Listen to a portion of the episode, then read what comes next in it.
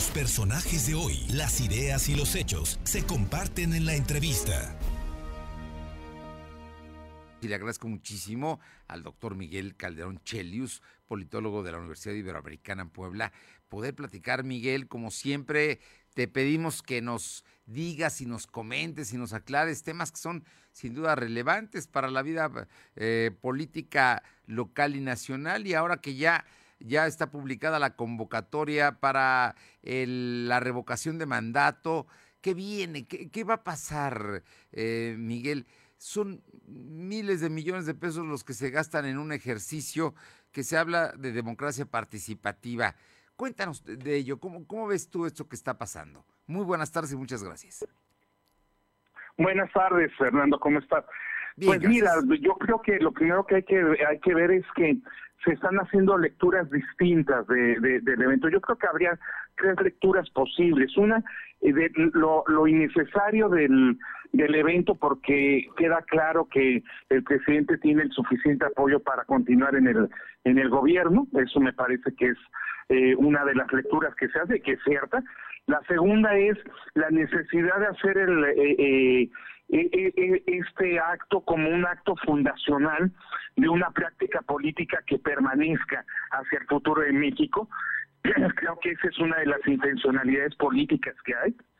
Sí. Y tres, también eh, eh, ese acto como un acto de, de, fortalecimiento y ratificación de del consenso que el gobierno de actual de México tiene frente a decisiones que están dándose en este momento en el país, pues, discusiones como la reforma eléctrica eh, y eh, la posibilidad de cerrar el, sexenio con un consenso considerable. Me parece que los tres elementos están en juego que los tres elementos son, son lecturas reales y razonables.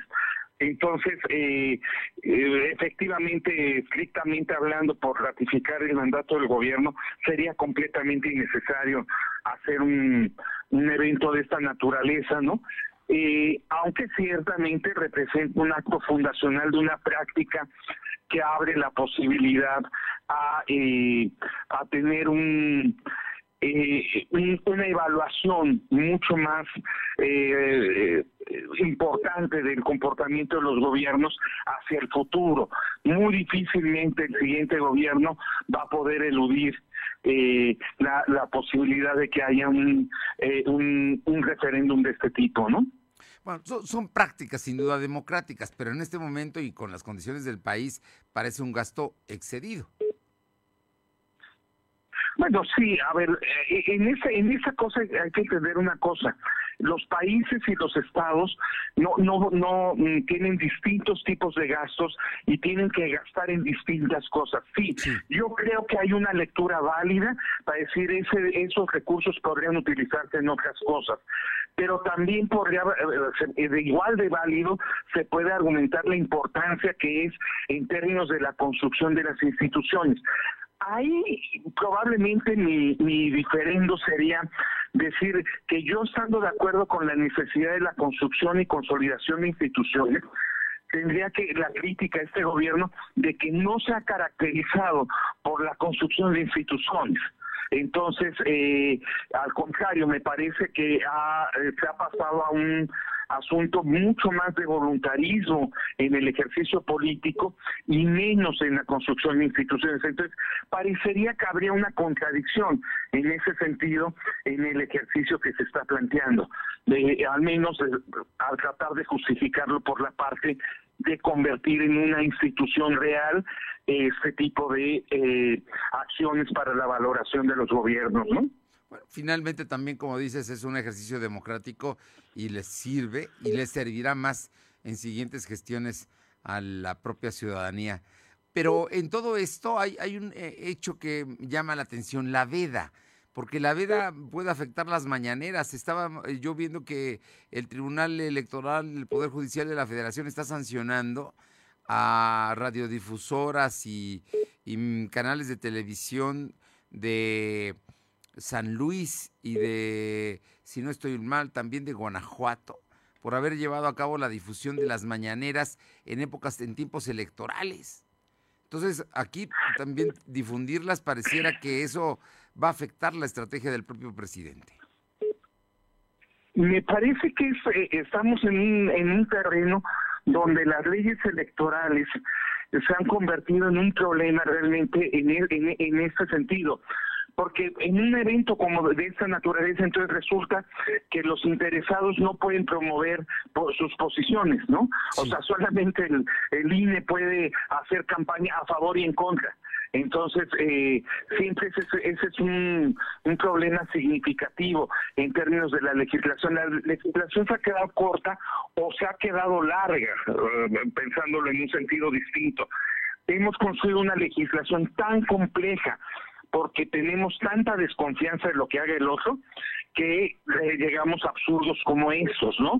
Donde los actores políticos no pueden debatir eh, los eventos políticos más sobresalientes y donde además la comunicación política más elemental eh, es sancionada negativamente. Efectivamente la ley lo marca así, pero sí me parece que se nos está convirtiendo en una camisa de fuerza la ley en ese, en ese sentido. Tenemos que repensarla necesariamente porque eh, cada vez que hay un proceso electoral, por ejemplo, ahorita estamos hablando de eso, pero cuando hablamos de la reelección de los este de los alcaldes y eso también tenemos muchos problemas con la ley, porque en términos de cómo pueden participar, si tienen que renunciar, etcétera, tenemos ahí eh, muchas cosas que pensar, que cambiar, y en este momento me parece que tendría que haber una actitud mucho más flexible de la autoridad electoral, aunque claro, en el contexto de confrontación que hemos vivido en los últimos meses, difícilmente se dará. Oye, finalmente yo te pregunto, la polarización que se está generando. Hay un ambiente así un poco tenso que, se está generando el INE contra eh, la presidencia de la República, las instituciones, los partidos, el diálogo con el PAN que no se ha llevado a cabo, eh, conflictos entre los mismos eh, morenistas, ¿no? Que obligan al, secretario de Gobernación a pedirles que no, que se mantengan unidos y que no generen fisuras. En fin, el, ambiente es así. Eh, ¿tú, ¿A dónde vamos a llegar, eh, Miguel Calderón Chelius? No, bueno, yo creo que hay un ambiente efectivamente de mucha polarización en términos de las declaraciones y eso, pero hasta ahora las instituciones han funcionado, han funcionado correctamente para dirimir nuestras diferencias, han funcionado adecuadamente para eh, procesar las decisiones políticas que tenemos que tener y yo creo que van a que, vamos a llegar en ese sentido a un buen puerto donde eh, probablemente eh, una vez eh, pasado este gobierno eh, se puedan llegar a nuevos a nuevos acuerdos políticos, ¿no?